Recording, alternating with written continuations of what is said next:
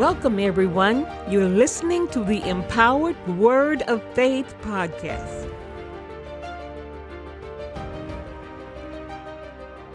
Good evening, everyone. This is Evangelist Alfreda Lockett Evans, and I'm from Full Gospel Holy Temple Church in Dallas, Texas. Tonight's podcast is the fifth of nine lessons learned from the miracles of Elisha, a series. The title of this podcast is Miracles Related to Eyes. They include optical illusions, eyes of the servant opened, blinding of the Syrian army, and healing of the Syrian army's blindness.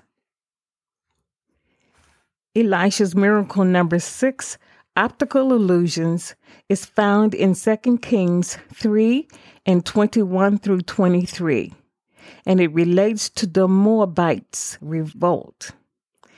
Let us review a bit of the background of the Moabites to better understand this miracle. The Moabites were the descendants of Moab, a son born to Lot, who was Abraham's nephew, born of an incestuous relationship with his oldest daughter, and that story is found in Genesis 19 and 37. Ruth, one of the few women mentioned in the genealogy of Jesus, was originally a Moabitess. King David conquered Moab, 2 Samuel 8 and 2, but the state regained its independence after King Solomon, David's son, died. King Ahab again defeated them, and they became a vassal or subordinate state to Israel. It was after the death of Ahab that Moab rebelled against Israel again. Vassal states either provide military support when the dominant state requests it or they pay a tribute. Vassal states that pay a tribute rather than provide military support are often known as tributary states. Mesha, the king of Moab, delivered 100,000 lambs and the wool of 100,000 rams to Israel. But Mesha took advantage of his opportunity to get victory over their vassal status after King Ahab died. Let's read 2 Kings 3 verses 4 through 5. And Mesha, king of Moab, was a sheep master, and rendered unto the king of Israel a hundred thousand lambs and a hundred thousand rams with the wool. But it came to pass when Ahab was dead that the king of Moab rebelled against the king of Israel. King Jehoram, the rebellious king of Israel, requested that Jehoshaphat, the good king of Judah, join him in the battle against Moab. They wanted to return Moab to the vassal state. The two joined with the ungodly king of Edom. But after traveling for seven days, the three kings had no more water for themselves or their horses, and they went to Elisha for help.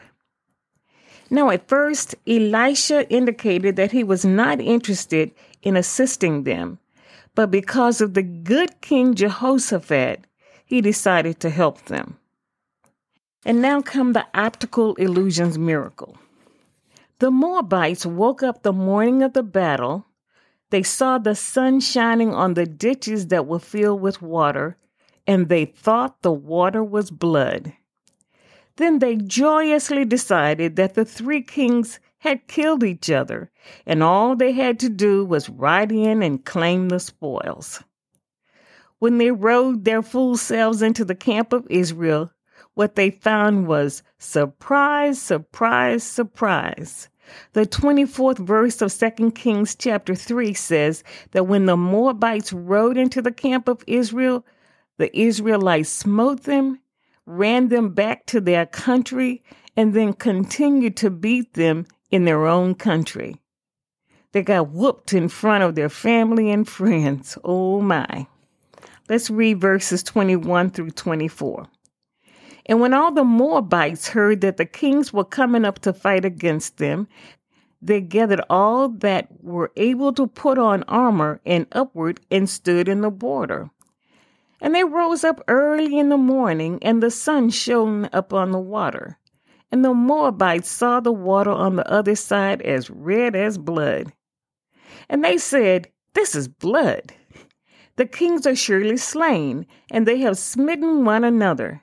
Now therefore, Moab to the spoil. And when they came to the camp of Israel, the Israelites rose up and smote the Moabites, so that they fled before them. But they went forward, smiting the Moabites, even in their country. So, what lessons do we learn from the optical illusions miracle? Number one, the Cedarmont kids wrote a song entitled, Oh, Be Careful Little Eyes What You See. Its lyrics certainly apply to the Moabite situation when they saw blood instead of water. And that song goes like this Oh, be careful, little eyes, what you see. Oh, be careful, little eyes, what you see. For the Father up above is looking down in love, so be careful, little eyes, what you see. Lesson number two Pride goes before destruction, and a haughty spirit before a fall. And that's found in Proverbs 16 and 18. It was pride that told the Moabites that they had an easy victory, but they received an ugly beating. Lesson number three if a thing seems too good to be true, it isn't true. The Moabites didn't see one single dead body in or around the ditches. They only saw what they thought was blood. They just got tricked by their own eyes. And number four, check and double check before proceeding. And even then, proceed with caution. That's a good lesson for all of us. Now, here's an interesting conclusion to this matter of Moabite's independence that I'm just throwing in for free. Mesha, the king of Moab, tried to take 700 men and break through to the king of Edom.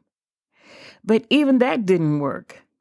In full view of his enemies, the king of Moab sacrificed his son, the heir to the throne and the crown prince of Moab, to the pagan god Chemosh on the wall.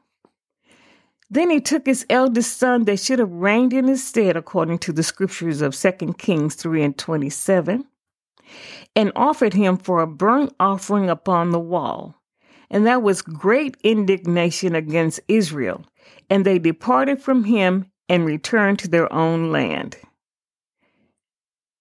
Now, this thing that that awful King Misha did caused the three kings, Jehoram of Israel, Jehoshaphat of Judah, and the king of Edom, to retreat because of great anger and wrath against Israel. As a result of Misha's unconscionable act, Moab maintained its independence for two additional centuries. Now, I can't explain why the anger and wrath of the people were directed against Israel. Misha was the one who did this ugly thing against his son. It seems to me the crowd should have been angry at Misha. Nevertheless, that's war, and that's history. The next miracle of Elisha related to eyes is number 19, Eyes of the Servant Opened. It's found in 2 Kings 6 and 13 through 17. Sometime after Naaman, the captain of the army of Syria, was healed of leprosy, the king of Syria went to war with Israel. Elisha was able to inform the king of Israel about the plans of the Syrian king. To encompass and entrap Elisha, the Syrian king sent a host of horses, chariots, and an army by night to surround Elisha's city. Let's read verses 13 and 14. And he said, Go and spy where he is, that I may send and fetch him. And it was told him, saying, Behold, he is in Dothan. Therefore sent he thither horses and chariots and a great host, and they came by night and compassed the city about. When Elisha's servant awoke and saw the Syrians, he went back to Elisha and fearfully asked, What shall we do? In the 15th verse, and when the servant of the man of God was risen early and gone forth, behold, an host compassed the city both with horses and chariots. And his servant said unto him, Alas, my master, how shall we do? But Elisha had an answer for his servant because he already knew how God was protecting them. Let's read verses 16 and 17. And he answered, Fear not, for they that be with us are more than they that be with them. And Elisha prayed and said, Lord, I pray thee, open his eyes that he may see. And the Lord opened the eyes of the young man, and he saw, and behold, the mountain was full of horses and chariots of fire round about Elisha. God had already shown Elisha his support system, so he was not concerned. When his servant was afraid about what his natural eyes beheld, Elisha prayed, and the servant experienced a miracle. His spiritual eyesight was opened, and it was revealed that the mountains were filled with horses and chariots of fire round about Elisha. So, what lessons do we learn from this miracle? Number one, an entire world of activity goes on in the spirit world that our natural eyes cannot see. Number two, prophets can see both natural and spiritual phenomena. And number three, God's children never have to fear what man can do. God is always on our side. He will always fight for us. Elisha's final two miracles related to eyes were number 20, blinding of the Syrian army, and number 22, the healing of the Syrian army of blindness. When the Syrian army went to the wall of Samaria, demanding that Elisha be delivered to them, Elisha was already set and prayed that God smite the entire army with blindness. And guess what? Instantly, they were all blinded. Verse 18 says, And when they came down to him, Elisha prayed unto the Lord and said, Smite this people, I pray thee, with blindness. And he smote them with blindness according to the word of Elisha. This is found in 2 Kings 6 and 18. Once Elisha accomplished what he had planned, which was the capture of the army, he prayed again, and God opened the blinded eyes of the Syrian army. Verse 20 says, And it came to pass, when they were coming to Samaria, that Elisha said, Lord, open the eyes of these men, that they may see. And the Lord opened their eyes, and they saw. And behold, they were in the midst of Samaria. Lessons learned there too. Number one, no weapon that is formed against thee shall prosper, and every tongue that shall rise against thee in judgment thou shalt condemn. This is the heritage of the servants of the Lord, and their righteousness is of me, saith the Lord. That's found in Isaiah 54 and 17.